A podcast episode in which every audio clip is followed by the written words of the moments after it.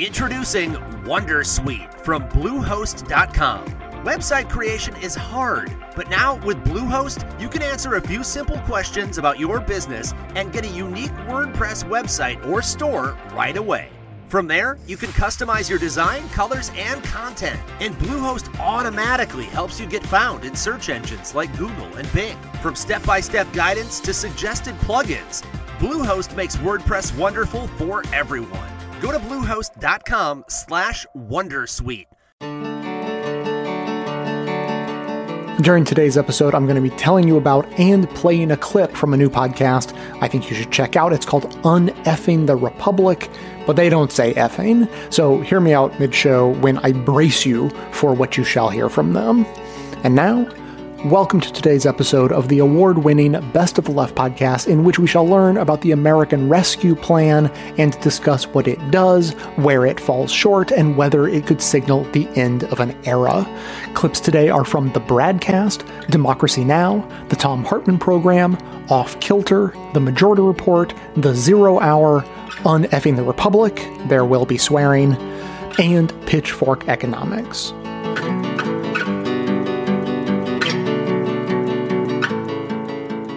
Ron Klain said, We want to move as fast as possible. We will hold our celebration of the signing on Friday as planned with congressional leaders.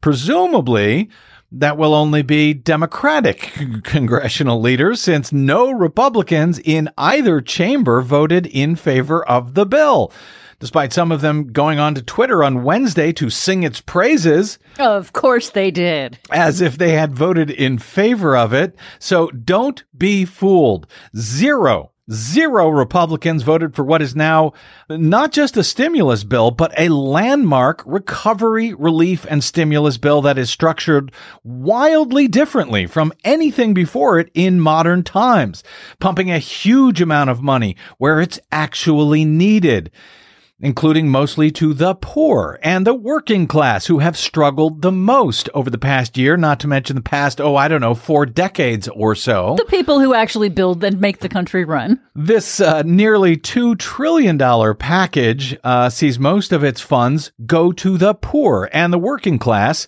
And yes, it received zero votes from Republicans. That by way of contrast with the Republican tax cuts from 2017 that cost the same nearly $2 trillion, with 65% of the benefits from that bill going to the wealthiest, the top 1% of the nation. And that $2 trillion bill was voted for by every Republican in both houses, which I hope gives you an unvarnished, nonpartisan clear picture of the priorities of each of the two major parties money, child support, healthcare expansion, unemployment payments meant to help those most in, in need in the country, such as the middle class and the working poor. That was opposed by every single Republican. Money and long term tax cuts for the wealthy and for corporations at a time when profits for those same people were never higher uh, before the bill was passed was supported at the time in those tax cuts by every single Republican. Got that? And that is not a partisan statement. This is just an historical fact that I want to point out because I want you to keep in, keep this in mind and share it with your friends and family when the next elections come around in less than two years. And you don't have to be a partisan to do so, to share these actual facts of who voted for what and who voted against what. Now, in fact, while only time will tell, uh, what I've come to learn about Joe Biden and the Democrats' $1.9 trillion American Rescue Plan is that it is so radically different from how we have operated in recent decades with these sorts of bills as far as how the benefits are distributed to the American people that we may look back on this day I know, I know I'm going out on a limb here, Desi Doyen. I'm yeah. making another prediction, but I think we may look back on this day and see this day as the official end of the Reagan era. Really.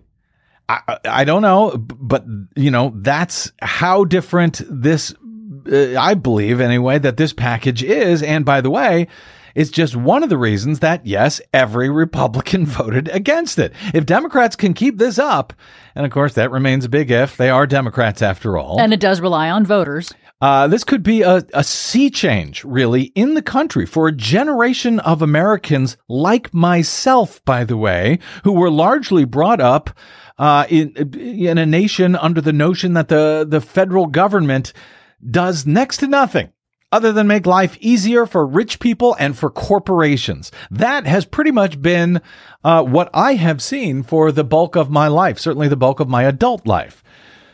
Now, if that begins to change, if people across the country, yes, including Republicans, yes, including Trump Republicans, if they start to see, well, $1,400 checks, as they will, and they start seeing monthly checks for children up to $3,600 annually for each child, when they continue to see an extra $300 on top of their state unemployment checks, when they realize that their monthly insurance premiums, health insurance premiums, could be going down in some cases to zero, all thanks to this bill, when they begin to see an influx of cash to their children's schools to make improvements, to make them easier to reopen safely, well, it is going to be very hard for Republicans to continue their claims that, oh, Democrats are terrible. These guys are oh, horrible, radical. You hate them. They're socialists. All of that socialism needs to stop. That American parents really, in truth, they don't want that three hundred or six hundred or nine hundred dollars uh, of monthly child tax credit checks coming into their houses anymore. They just don't want that. Good luck with that argument, Republicans. Good luck telling your constituents in 2022 why all of this must be stopped immediately and why their insurance premiums need to go up before the next midterm elections. I mean, to me, this seems like an astounding act of political malpractice, in fact, by the Republicans. But, you know, I'm not a political insider certainly eh, I'm not a Republican political insider, so I certainly can't even begin to guess what they may be thinking with what seems an historic act of political miscalculation on their parts. Again, time will tell, but good luck telling 70 76% of the nation, which supports this bill right now, including 60% of Republican voters, good luck telling them why you voted against it, and how it is that you want to end the improvements that this measure, the American Rescue Plan, makes in the lives of the vast majority of the country, including, yes, Republican voters.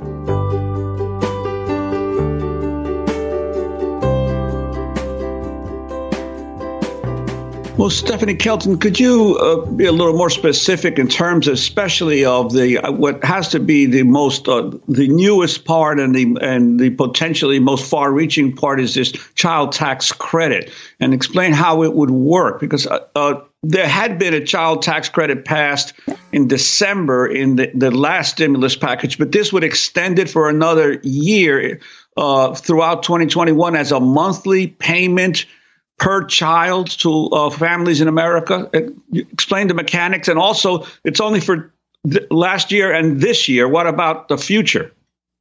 Yeah, you're right. So this is a temporary expansion and an increase as well.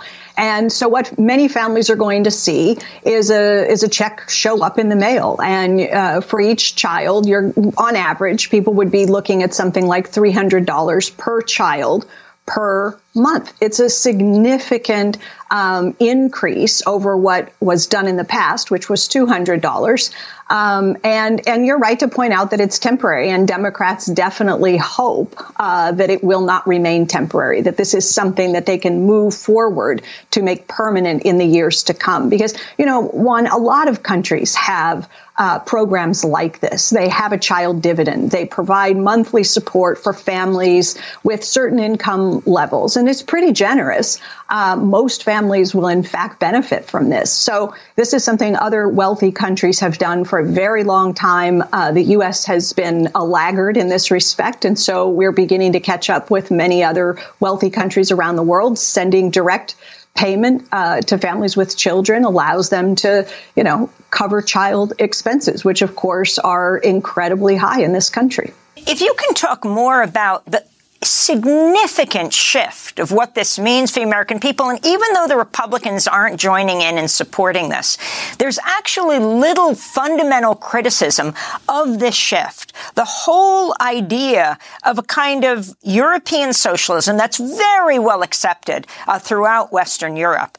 And the idea that, um, I mean, you have parents of 93% of American children, 69 million people will be getting monthly checks, um, you know, really particularly will impact um, the poorest children, children of color, though it will help most everyone in the country, and whether you think this can continue, which of course is the fundamental hope of many, not just a bailout this year, but a new model for guaranteed income, a floor for families in this country.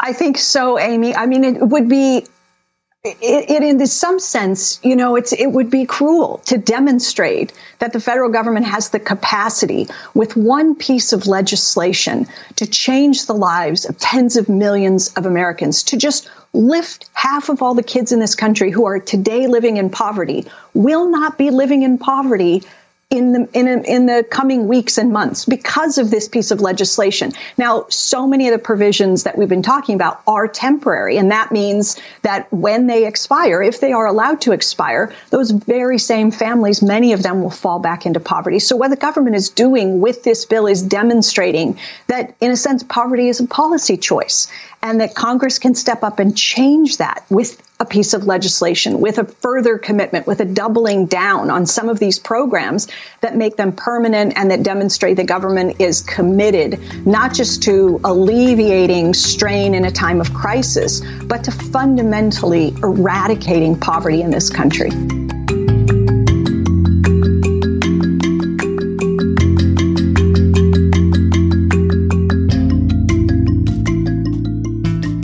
We are at the end of an era Peter Turchin published a really provocative piece about a decade ago, 10 years ago, in Nature magazine. And in that piece, he pointed out that politics tends to go in roughly 50 year cycles. Sometimes they're as short as 40 years, sometimes they go as long as 60 years, but typically the sweet spot is 50 years. And he pointed out that 1971, well, he didn't, he didn't point it out. He just referenced that period of time. I pointed out in my piece over at HartmannReport.com that 1971 was when the Powell memo was you know, written. It was when the entire right mobilized. Within four or five years of that, you had the Federalist Society created, the, the Heritage Foundation created, um, the Charles Koch Foundation became the Cato Institute. Um, you had all state policy networks started growing in every single state. Um, we, we now have a billionaire owned and driven political infrastructure with all of these uh, groups that is larger than the Republican Party itself. So I had a great conversation last night with Dean Obeidallah on his show here on Sirius XM.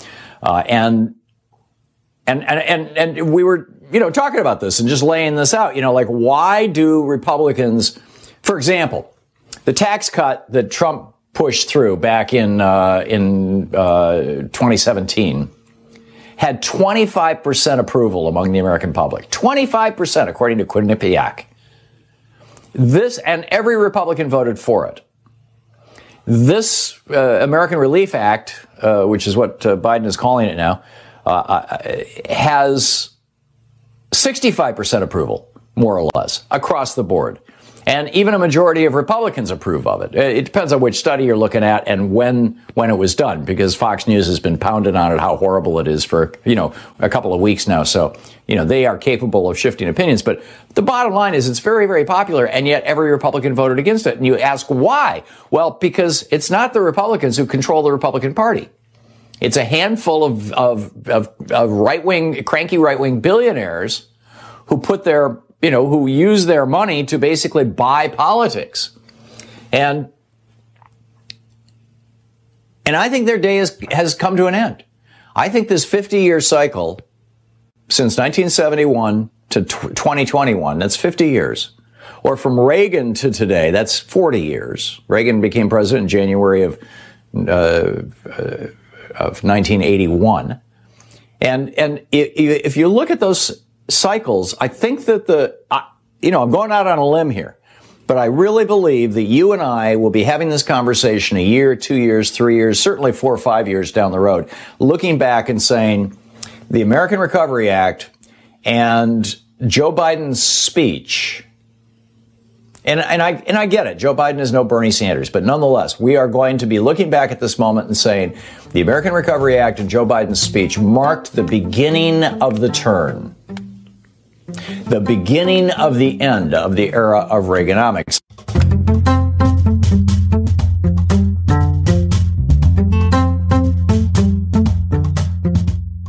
Clinton economic advisor Larry Summers, he notes, was particularly incoherent. Uh, he says that uh, Summers didn't mind a lot of spending. It's just that it should be channeled to public investment, not just giving away a bunch of money.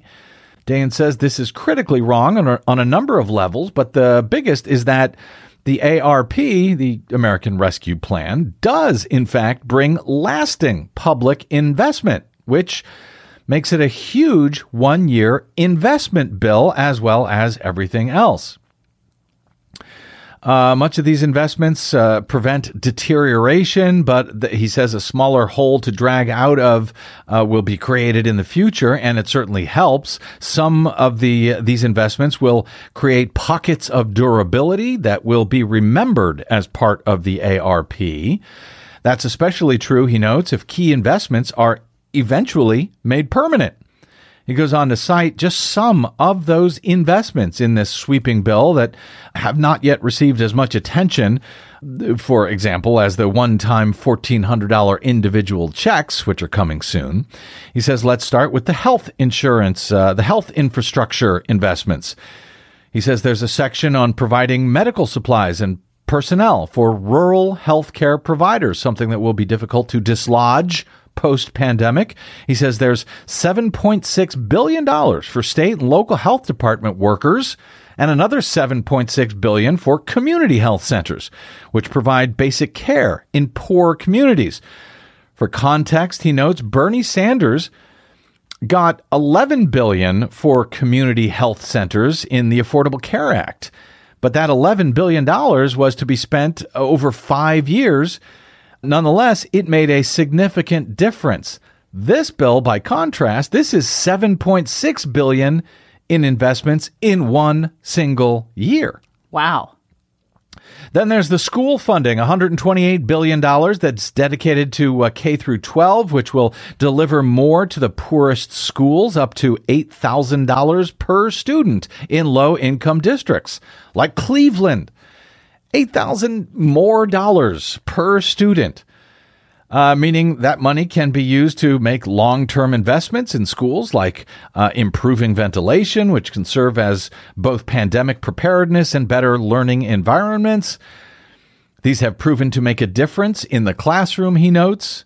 The $39 billion in child care grants can and that's separate by the way from the uh, from the $300 monthly checks that uh, folks will be getting per child. 39 billion dollars in child care grants can rebuild care infrastructure which is desperately needed. Thought about as a one year investment.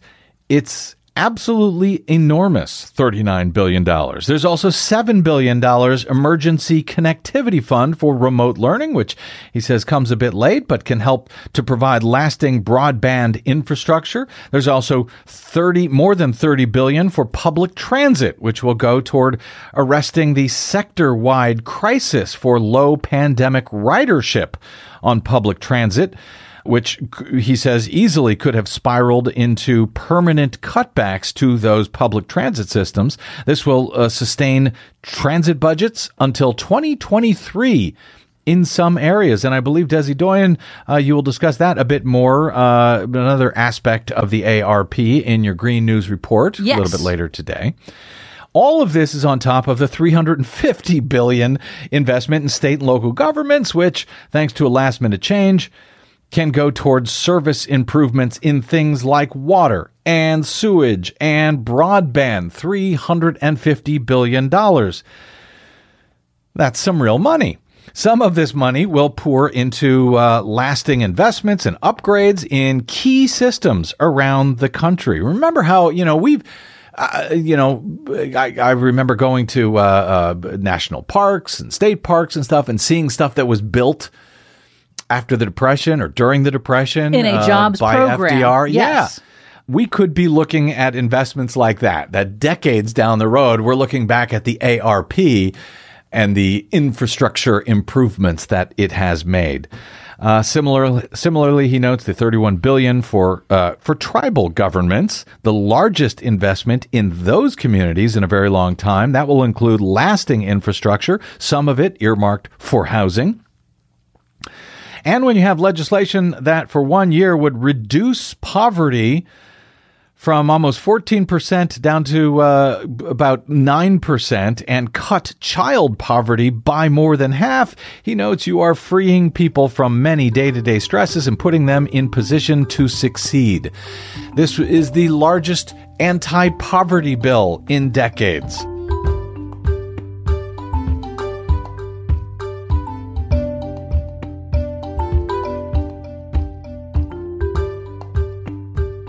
You kind of have to talk about both when you, when you talk about um, income boosting provisions within the tax code that reach lower and moderate income families and, and workers. In the case of the EITC, one of the biggest gaps over the years that advocates have been uh, ringing the alarm bells about um, and, and, pointing to in terms of the agenda to to um, to eliminate poverty in this country is that it it has conti- it has really left behind workers who don't have dependent kids kids. So here we've been talking about the child tax credit, which is for families with kids, but for folks who who are struggling um, with low wages but don't have uh, uh, dependent children, the federal government um, taxes them deeper into poverty, and in fact, that's the only group that is taxed deeper or into poverty or or into poverty by the federal government um, of, of, all workers. Um, th- this law also actually starts to fix that as well.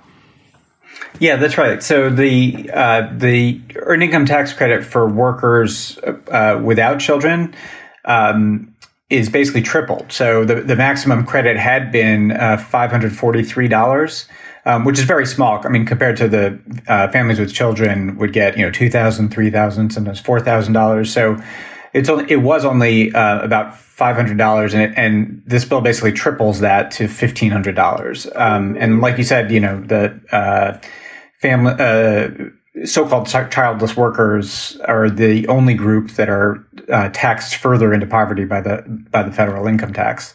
Um, and I'd also say, you know, a lot of these, um, a lot of the people who are considered, you know, not to have children for the earned income tax credit are actually um, helping support children. It's just that, that, you know, it's if they don't they don't have um, children that they don't have uh, in their home more, you know, most of the time or don't have custody over. Um, so a lot of them are actually parents. There's another tax credit as well that, that I sort of feel like is the, the sibling of the, the child tax credit and the EITC that gets even even less attention and, and visibility sometimes than than those two do, and that's the child and dependent care credit, um, which which has a lot to do with with helping families afford um, child care and, and dependent care. Um, that that gets some love in this law as well. Yeah, it does, and I think it's really one of the overlooked major uh, expansions of, of tax credits in the law. Um, so, uh, you know, basically the the child and dependent care tax credit. So this is you know, separate from the child tax credit, um, but it's a tax credit for uh, child care expenses for people who um, need child care to go to work.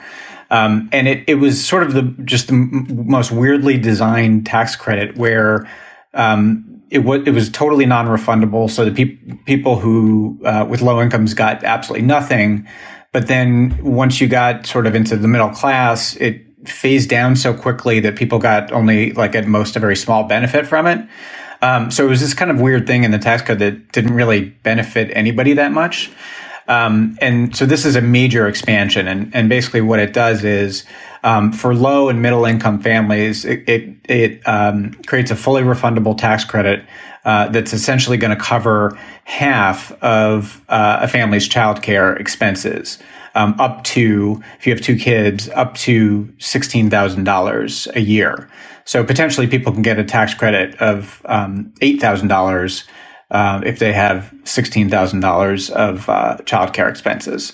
So, uh, so it's you know just sort of a huge step forward in helping people afford childcare. And obviously, part part and parcel um, of this this law is also an historic investment in in uh, in childcare. Uh, I believe forty billion is is the number that, that ended up making it in. Uh, not not nearly every dollar that we need in, in terms of childcare investment right now to catch up with where we we need to be. Um, but but huge huge huge steps in in the right direction. Um, there's also, and this is the final thing we'll put on the table before we we switch gears a little bit. There's also a piece in this law that has gotten almost no attention, relatively speaking, and, and, certainly compared to, say, the child tax credit expansion or the, the direct payments or the unemployment insurance. And that has to do with healthcare premiums, um, particularly for folks who have lost their jobs during the pandemic. Mm-hmm.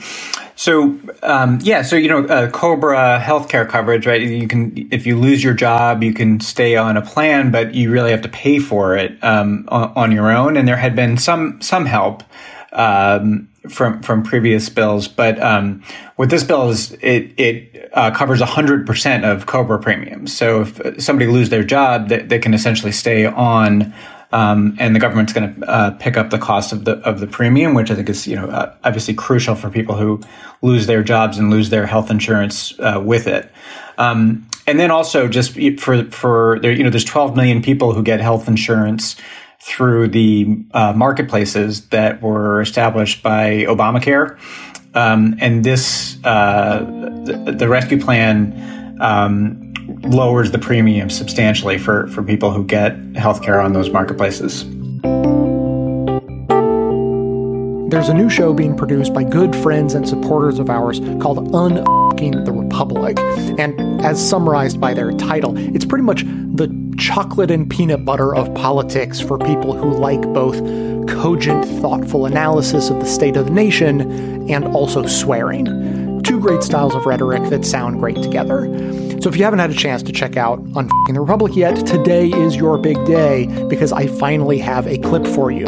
Their most recent episode breaks down not only this recent recovery package, but also the history and legacy of recent stimulus packages so you're going to be hearing the end of that episode, but missing out on all the context of the past decade that they lay out. So you're going to want to check that out. To give you a sense of what I mean about the style of the show, in the clip I'm going to play, it's less than six minutes long, but they managed to squeeze in nine fucks uttered.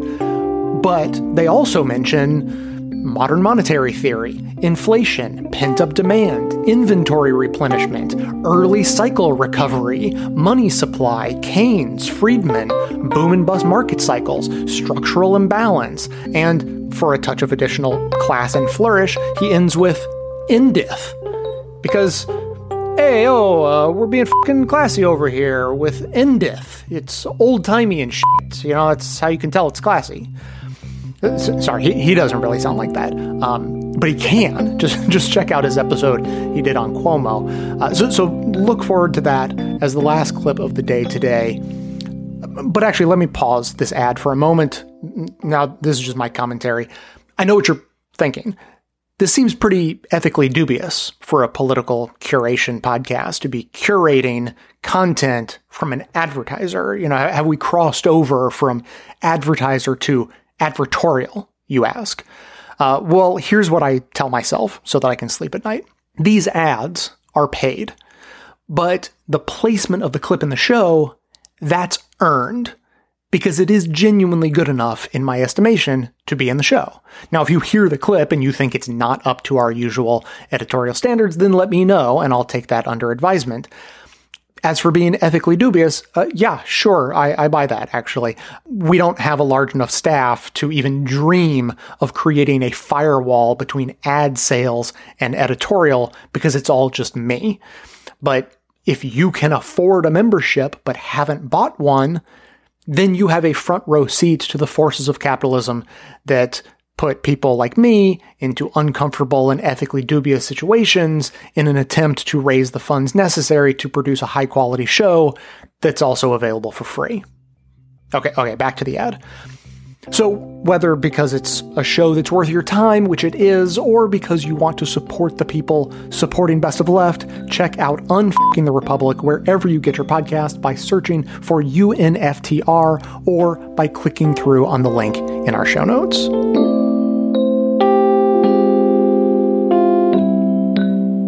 I mean, the child tax credit um, on its surface might look like just another tweak to the tax code, but it defines a profound shift in how we view society uh, confronting poverty, much like the New Deal's creation of Social Security and what that did for the elderly. Could this continue? I believe it can. I mean, the, the, when you think about it, uh, children don't choose their parents. And if there is any concern about the future of the country, you want to make sure that the children, no matter who their parents are, uh, can live up to their potential. One of the things that I pointed out in my research is that the American dream uh, is really a myth. The life prospects of a young American are more dependent on the income and uh, education of his parents than in almost any other advanced country. So it's, absolutely the opposite of the way we think about ourselves. And so this is a, a transformation that says we are actually going to live up, try to live up to our aspirations. You have also the $5 billion uh, for farmers of color, for black farmers um, in debt relief. Um, the Republicans are trying to make this the kind of poster child example of, well, they're talking about reparations. But how key is this, Professor Stiglitz? Well, this addresses a, a kind of legacy of discrimination that we've had. Uh, you know, uh, when you've had a legacy of discrimination, uh, you have to undo it. It's, it's, it's, not a question of reparations, although I think uh, there's a strong argument that can be made for reparations. But just for our society to go forward with a modicum of uh, equality is going to necessitate uh, dealing with some of the consequences of the discrimination of the past. Is this the end of trickle down economics? Uh, I hope so. You know, I hope we've learned that, you know, as I mentioned earlier, the, the 2017 bill of Trump was uh, hopefully the last gasp of trickle down economics. The theory was giving all that money to the corporations and the billionaires would lead to sustained economic growth from which everyone would benefit. Uh, what we saw in that bill was that the money overwhelmingly went to share buybacks, dividends. Uh, very little of it trickled down to ordinary workers. That was a, a, a real demonstration that trickle down economics didn't work. And uh, this is uh, the antithesis, antithesis, of what Trump did, uh, building up the economy uh, from the middle and the bottom.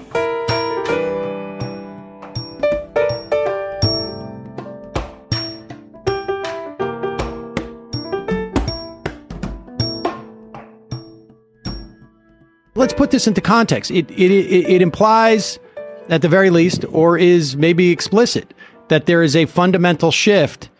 I mean, people are talking about this as the end of the, the Reagan era of thinking.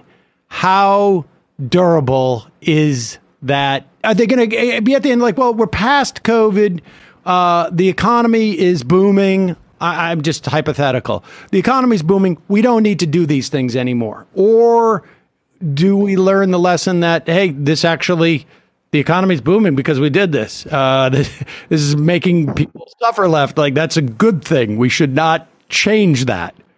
It's entirely based on what happens within the next year.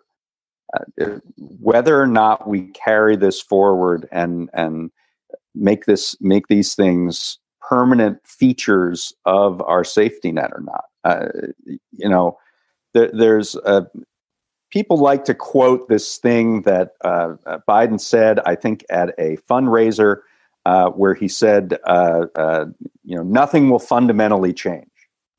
So in this bill, something did, in fact, fundamentally change, and it was this change in philosophy, this change in, in what the, the, the public needs are. But it's only a temporary shift, and, and it won't be a fundamental shift until uh, we we make that decision. Now, I, I, think the administration believes that they have a really good argument to make once they have now given uh, the, the, families this advanceable support. So instead of waiting for their taxes, they get it every month. The child tax credit existed, right? It was a two thousand dollar per child tax credit, but now it's uh, first of all available up to uh, age 18. Second of all, uh, under six, it's you get more money for those those those individuals. And third of all, it's advanceable, so you get a monthly check rather than having to wait once a year in your taxes. Uh, so once people are getting that check, it's going to be the, the the theory is it's going to be very hard for the political system to say you're not getting that check anymore. It's an effective tax increase. I mean, because this is the child tax credit, Republicans would have to be increasing taxes on on working families, on on all families in America. Uh, uh, uh, that that's the theory is that's going to be very difficult to take away from people, and the same thing for the uh, the the new Affordable Care Act subsidies, which the the administration absolutely wants to make permanent in theory, that makes sense. In, practice, it's very easy to not pass a bill, right? I mean, it's to, it's it's it's very easy to just continue gridlock on the course that it's on. it, it is not it is not sort of preordained, let's say, that uh, just because not doing something will cause a bad action doesn't mean that that that that bad action won't take place. Uh, so I think it's going to be a difficult fight. Now, are they going to use reconciliation to make permanent the child tax credit or these subsidies? You can do that as long as you pay for it. So they they chose not to pay really for much of anything in this bill. There are there are a few minor tax increases in this bill on uh, wealthy families, uh, mostly because they put a cap. They said this is a 1.9 trillion dollar budget reconciliation. And they actually went over that cap, so they had to do a little bit of uh, of, of of tax increases, revenue increases to to offset that. But if you offset the whole cost, then yes, you can make this permanent in reconciliation. But you have to choose what those what those offsets would be. Uh, and uh, I, while it's it's simple in theory, getting every member of the Democratic Senate caucus on board for a specific set of tax increases that would fund this specific thing because uh, there's this this idea out there that these these these offsets are finite, right? And and I I don't want to use them on that. I want to use them on climate, or I want to use them on education, or I want to use them on healthcare. I don't want to use it on on this child. So I think that's going to be where some of the difficulty lies here is, is finding a mix of these particular offsets. I mean, everybody, it seems, in the Democratic caucus wants to continue this child tax credit program. Uh, there are differences of opinion as to how you administer it. But the question is going to be are you going to be able to find the offsets and actually get it done?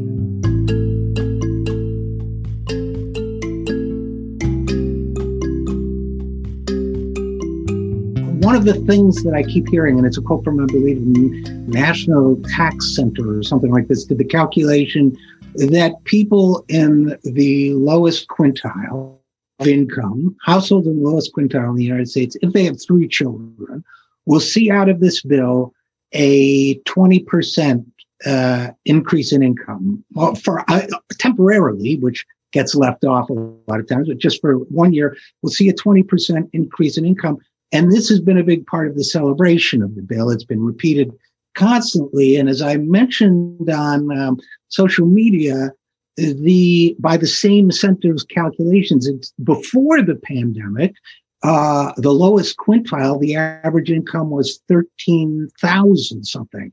So what you're celebrating is that ho- households, 20 percent of the households in this country, uh, some of whom have three children, are trying to get by on less than $14,000. And you're going to give them a 20% boost uh, one time. But it, the the quote that came to mind for me was that of that famous Democratic socialist Martin Luther King Jr., who said, uh, you know, true compassion is not flinging coins to beggars, but recognizing the edifices that make it necessary to beg in the first place. Uh, am I being unfair here? Because it seems to me next year these people are going to be back at 13,005 or whatever uh, trying to raise three kids, and maybe they'll be up to 15 if we can keep some of these provisions. But that to me reflects a horrible condition that we are permitting and even accepting by celebrating this that one in five households will live this way. Yeah, it's unbelievable because if 14,000 is what we're talking about for the bottom quintile and they get improved by 20%, that's $2,800. Most of those people could not possibly change the basic conditions of their life with $2,800. And everybody in America who pays any attention to their finances knows that. The, the, the, the, the level of self delusion you have to be normally engaged in to get really excited that you're giving a family that lives on $14,000, $2,800 more. Let's assume, and that's the big promise. I'm not sure many of them will even get it, but let's assume they do. That's not going to change anything. They, they're going to be as unable to send their kid to college as they always were. They are mm-hmm. going to be as unable to live the so called American dream as they always were. The gap between how they live and how rich people live will be as jarringly immense after this as it was before. Again, you're not changing this country's problem. The inequality has gotten much worse over the last 50 years. Every statistic shows it. We've had a massive redistribution of wealth from the bottom and the middle to the top. All this bill does is make a very modest return to some of the most grievously hurt in the last 50 years. That's all. It isn't going to change anything. Or to, again, if I'm quoting uh, Nancy Pelosi correctly, this is not transforming anything. And the idea that the poor of this country should fall all over themselves because you're giving them a one shot 20% boost, which happened, by the way, at the same time that what you might have done is actually lift the horrific level of wages these people are required to live on from the $7.25 uh, an hour federal minimum, one of the lowest in the world of, of industrial advanced countries, to $15 by 2025. You chose not to do that. It's as if you're saying, we're not going to do anything to change the basic horror that makes a CEO in this country currently earn roughly 300 times the median wage of the people he employs. You're not changing any of that. You're leaving that exactly the way it was, which was awful. And you're giving them a, a one shot stimulus. I like your image. It's like you know that there have been serious heart problems for this patient. But instead of dealing with those in a comprehensive way, including the possibility of a transplant, you're just going to hit them with another electric shock, stimulate them, as if you didn't know that all of the problems that come with people in a family trying to live on $14,000 a year in today's America, as if you didn't know what that meant. Look, most of the people in Congress either are millionaires or close to it. And the simple understanding that those folks may very well have forgotten, if they ever knew, what it's like to live on $14,000 a year begins to make sense. Because if you don't ascribe it to their kind of not understanding, then you'd have to think that it is sheer evil expediency, pandering to the rich who support them with donations, and let the rest of the country just shrink into the poverty ridden back country uh, that we used to thought, think we only see on National Geographic television shows.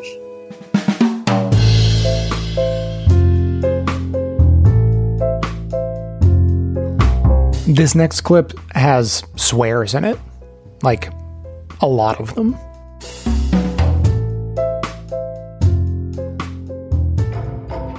Almost everyone knew that the CARES Act would be insufficient to drive home a full recovery and get many households back on their feet. Despite the fact that not a single fucking Republican in the House voted for this plan, they knew it was going to happen. And had they held the presidency and the power in Congress, they would have done exactly the same thing. So here we are, in the midst of yet another historic measure that will send nearly $2 trillion more surging through the American economy in the form of municipal support, direct payments to families and individuals, extended unemployment benefits, and a host of other measures like support for public pensions and small businesses. Republicans dusted off their playbooks from pre Trump days to argue that it would blow up the national debt. It will. It'll send money to people who don't necessarily need it. It will. And it will potentially overheat the economy and cause a surge in inflation. It might. Of course, when they were writing the checks, these weren't considerations. 2 trillion in tax cuts to the wealthy blew up the national debt and sent money to people who absolutely didn't need it. In the aggregate between Fed intervention and the Trump stimulus, money flooded the system, causing the markets to rip like a rocket ship and it brought inflation back in line with only normal expectations, not a total surge. So there are a couple things at play here. First off, neither Democrats nor Republicans managed to accomplish much for the poorest among us. Neither Democrats nor Republicans were able to see their way clear to raising the minimum wage or even having the fucking conversation. If you lost your employer sponsored health insurance, you're still fucked. The only conclusion that has to be drawn is whether this final injection of cash into the system will overheat the economy. It's very likely we're going to do a deeper dive into modern monetary theory in the near future, so hang tight for that because history is literally unfolding as we speak with respect to this incredibly important theory. But the odds are inflation will creep back as the vaccine takes hold and the economy reopens. The pent up demand for travel and hospitality is enormous. Household savings in the upper middle class and wealthy Americans is at an all time high. And in terms of manufacturing, inventories are still at a cycle low, which means we're not only going to be pressuring supply with new orders, but we're early cycle in a typical recovery that will see a huge spike in raw materials, manufacturing, and inventory replenishment. Because the velocity of money supply, essentially how much we've been able to spend in a lockdown economy, has been so low, it's offset the increase in money supply, which is historic. Do you know that more than 25% of money in circulation today was invented in 2020. It's never happened before. So the stage is set for a massive economic transformation over the next decade, and we'll finally be able to settle the Keynes versus Friedman debate on how best to operate a so called capitalist economy. And if you listen to our capitalism episode on fuckers, you pretty much know where I land on this argument. And now for the real point of this entire episode. Finally, right? The United States seems to have lost the ability to govern and it's given itself over completely to the whims of corporations that are designing every inch of our lives, our economy, our domestic and foreign policies, and ultimately our national priorities. In between busts in the boom and bust market cycles, we're only capable of tinkering around the edges. Despite massive public support, we don't even have the resolve to tackle minimum wage, curb homelessness, end mass incarceration, protect indigenous rights, create a proper pathway to citizenship, end our bloody foreign entanglements and unconstitutional interventions by way of airstrikes and drone strikes, provide health care for everyone, guarantee a dignified retirement, ensure that no child goes hungry and the beat goes on. Basically, everything that we talk about here on Unfucking the Republic. Now, all we can do is just fuck things up and then send a whole bunch of money coursing through the system and hope that it fixes it. Trust me, as much as I believe wholeheartedly in the need for this stimulus, It'll be a Pyrrhic victory if we don't fix the structural imbalance in our nation that has repressed and subjugated the poor and the working class. As we mentioned a couple of episodes prior, it begins with getting corporate money out of the system and instituting campaign finance reform. Otherwise, when things recover again this time, and they will for most of us, we'll soon forget that we have a country to run, issues to tackle, poor people to lift out of poverty, and a planet to save. Don't let these fuckers just tinker. And don't let them act like they're doing you a favor. They're like arsonists who set your house on fire and then run around back and spray it with your own garden hose and say, You're welcome. As Biden and company do their little victory lap, let them know you're not impressed. You want to impress us? End homelessness in the wealthiest nation in the world. Raise the fucking minimum wage. Let every person in prison on weed possession charges out now. Expunge their records and pay for their time behind bars. Find the parents of the kids who are stuck at the border. If the financial crisis and the pandemic have proven anything, it's that we can move mountains and print money in a crisis. So start treating human beings in crisis as the moral crisis that it is. And stop patting yourselves on the back for doing the minimum and giving us what's rightfully ours. COVID's not over, so wear a mask. There are no lizard people. And fuck Milton Friedman. Here endeth the lesson.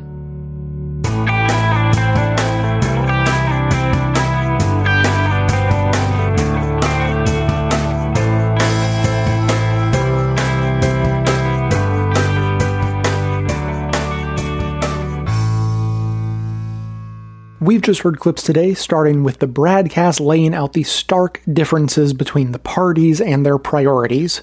Democracy Now! looked specifically at the child tax credit and how the U.S. may be catching up to standard practices of more civilized countries. The Thom Hartmann program predicted the end of the Reagan era. The Bradcast listed many of the policies laid out in the rescue plan. Off Kilter discussed child care investment and healthcare premium support. Democracy Now! also looked at the child tax credits with an eye toward the end of the age of austerity.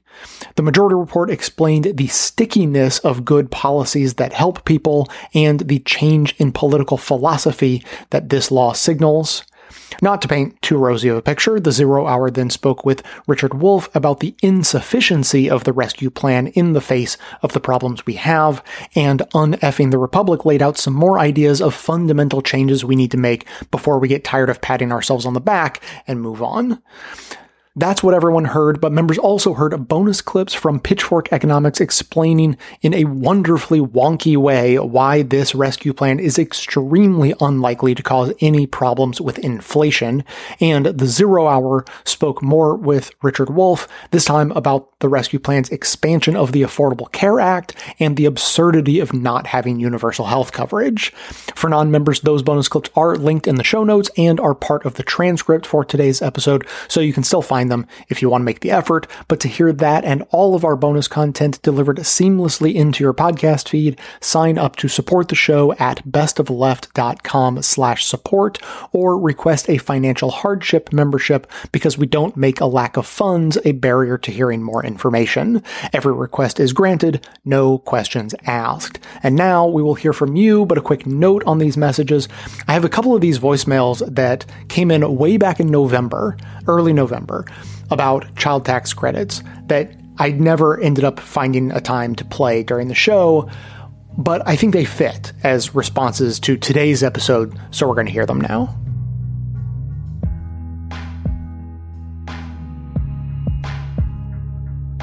Hey Jay, how you doing? I just wanted to share some thoughts I was having after I heard the uh, segment from uh, a week ago about uh, the tragic cost of American child poverty from the Majority Report, and they were talking about the uh, beneficial impact of universal child benefits. Uh, anyway, it made me think about the political feasibility of giving $5,000 a year to everyone under 18 in this nation as they discussed on the show. And then I remembered that we already do that, or rather, kind of something similar for middle and upper class families. You know, if you make less than of $400,000 a year and you pay uh, a certain amount in taxes, you are, of course, eligible for your $2,000 reduction in your income uh, called the child tax credit, also known as claiming someone as a dependent. Anyway, I just thought it was a good example of why we need to stop thinking of tax rebates as different than other government programs or the benefit of a universal program in this case, because tax rebates are really just means tested programs in disguise. The government already agrees based on their child tax credit program that people who have kids need more cash on hand to spend on them. That provides them with better outcomes in life in the long term and that's worth it to us like as a society also in the long term to have people have better benefits like when they become adults. So we just need to make sure that, you know, the benefits of that extra cash on hand can go to everyone and, you know, isn't just for people who meet certain tax requirements.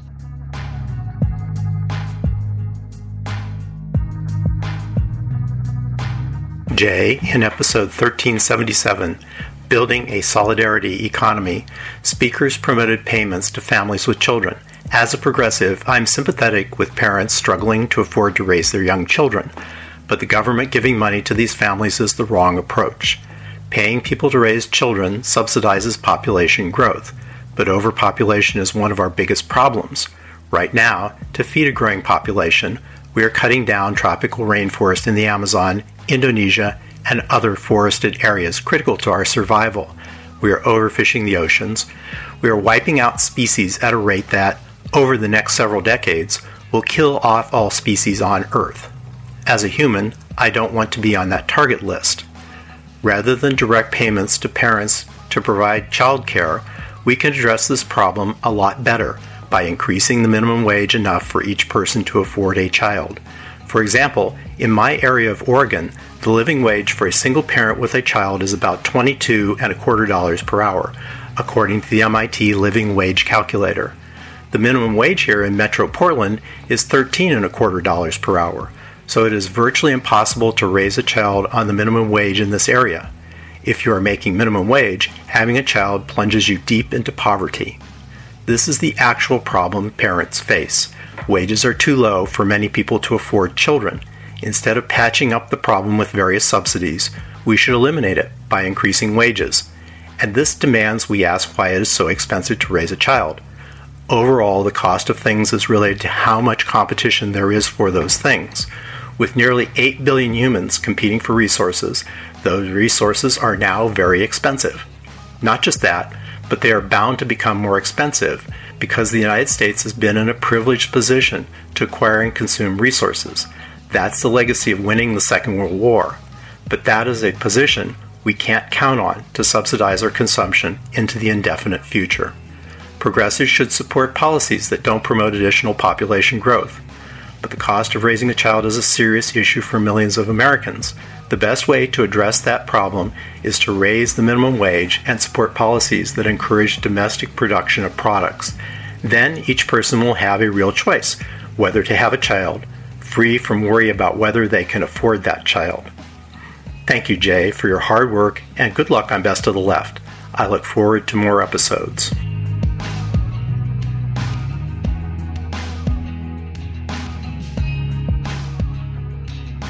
Thanks to all those who called into the voicemail line or wrote in their messages to be played as voiced mails. If you'd like to leave a comment or question of your own to be played on the show, you can record a message at 202-999-3991 or write me a message to j at bestoftheleft.com. In quick response to Scott, the first voicemail we heard who discussed the need for universal benefits for people even if they don't have kids, it sounded like Off Kilter was exploring that a bit with earned income tax credits for people without children. And that was part of this rescue package. So I would be interested to hear either his thoughts or anyone else's, of course, on that. But Rich, in the second message, uh, he was definitely going against the grain by bringing up the dreaded topic of population. And I think that this is a good opportunity to refresh ourselves just on fundamental aspects of government regulation, taxation, subsidization. So the classic argument goes this way, and this is just good for everyone to know. In short, the argument goes, you should tax the things you want less of, not tax the things you want more of, and subsidize the things you want a lot more of. And it makes a certain amount of sense right there on the surface, but it's not an amazing rule of thumb because it has lots of exceptions to it. And it's not just that we don't follow the rule from a progressive perspective, like how we subsidize fossil fuel production, but it can also go awry in other ways. For instance, if we think that overconsumption and consumerism is bad and wages are good, which they both are, then some would argue that we shouldn't tax wages but we should tax consumption. And that makes a certain amount of sense, again, for a second, until you realize that in practice, that would be giving a huge tax break to the wealthy and put a huge tax hike on those who spend a higher percentage of their earnings on basic consumption of necessities. So, like I said, taxing what you don't want and subsidizing what you do want is a reasonable starting point when discussing the values of a society and what we want and what we don't want. But the devil is always in the details, like in the case of what Rich is bringing up. On one hand, it's good to support people in poverty, and on the other, we don't want to create a perverse incentives that drives overpopulation. So, to start, let's mention the myth aspect of this. I just found this from Fairness and Accuracy in Reporting, one of our most trusted sources, in an article titled Five Media Myths About Welfare. And it says, Repeated studies show no correlation between benefit levels and women's choice to have children. States providing relatively higher benefits do not show higher birth rates among recipients. In any case, welfare allowances are far too low to serve as any kind of incentive. The average family receiving benefits has 1.9 children, about the same as the national average. Unquote. So, it's been a long running myth in the US that child welfare programs encourage poor women to have more kids. And to boot, that is a deeply racist and classist dog whistle argument that people use when arguing against government spending and trying to get people to think, well, we're only supporting poor black women who shouldn't be having more kids anyway. But the key to that myth mentioned in that article is that the benefits are too low to serve as an incentive. So it is conceivable that if incentives were high enough, then it could potentially influence the birth rate. To take an absurd example to prove the point, if the government gave you a million dollars for each child you had, you would probably genuinely consider having more kids because of the incentives. So there's a line somewhere that begins to create that incentive. But by and large, the US has not hit that line nor have we really come anywhere near it.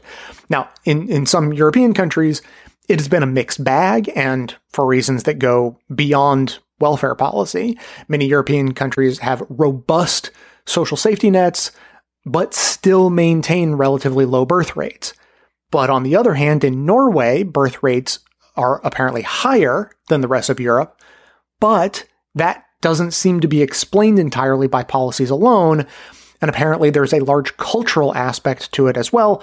There's like a higher percentage of people in Norway that attach having kids to the ability to live the good life, like having kids as a necessary part of having a good life. So in short, it's complicated. But while we're at it, let's look at other aspects of child welfare policy because I don't think it's good to just compare direct payments or tax credits versus higher wages, as the caller was doing. A healthy child welfare system would include many, many interrelated policies like mandatory maternity and paternity leave and childcare support and universal health coverage for everyone, including kids, obviously, universal high quality schooling, high quality school lunch programs, and so on and so on. So, in, one framing, when thinking about population levels, one could see all of these things as subsidizing and encouraging population growth, and you could th- therefore be against those things. But we would want all of those things to be in place for the sake of a healthy society, even in a world in which we have sustainable population and manageable birth rates. So it just seems more complicated to me than being in favor of higher wages rather than child welfare support. You know, a system that appears to have perverse incentives for unsustainable population growth may ultimately have less of that worrisome impact than many would fear, but would also likely produce much healthier, happier, and more economically stable families. Whereas an alternative system that attempts to avoid incentivizing higher birth rates may have minimal impact on that specific desired metric, but then leave gaping holes in our welfare system by pushing off all of the responsibility onto the individuals with with the carrot of well we're going to have wages be higher so that you can take care of yourselves instead of treating the support of child raising parents as the social responsibility that it rightfully should be. But again, it's complicated, and I, I, would love to hear anyone else's thoughts on this. Like Rich, I am also in favor of lower birth rates for environmental reasons, but how to get there always seems to be a topic fraught, first of all, with misinformation on one hand, and, and also many, many unintended consequences on the other. So keep comments coming in at 202-999-3991 or emailing me to j at bestofleft.com if you have any thoughts on this. That is going to be it for today. Thanks to everyone for listening. Thanks to Dion Clark and Aaron Clayton for their research work for the show. Thanks to the monosyllabic transcriptionist trio, Ben, Dan, and Ken for their volunteer work helping put our transcripts together. Thanks to Amanda Hoffman for all of her work on our social media outlets, activism segments, and so on. And thanks to those who support the show by becoming a member or purchasing gift memberships at bestoftheleft.com slash support, as that is absolutely how the program survives. And now everyone can earn rewards and support the show just by telling everyone you know about it using our Refer-O-Matic program at bestoftheleft.com slash refer.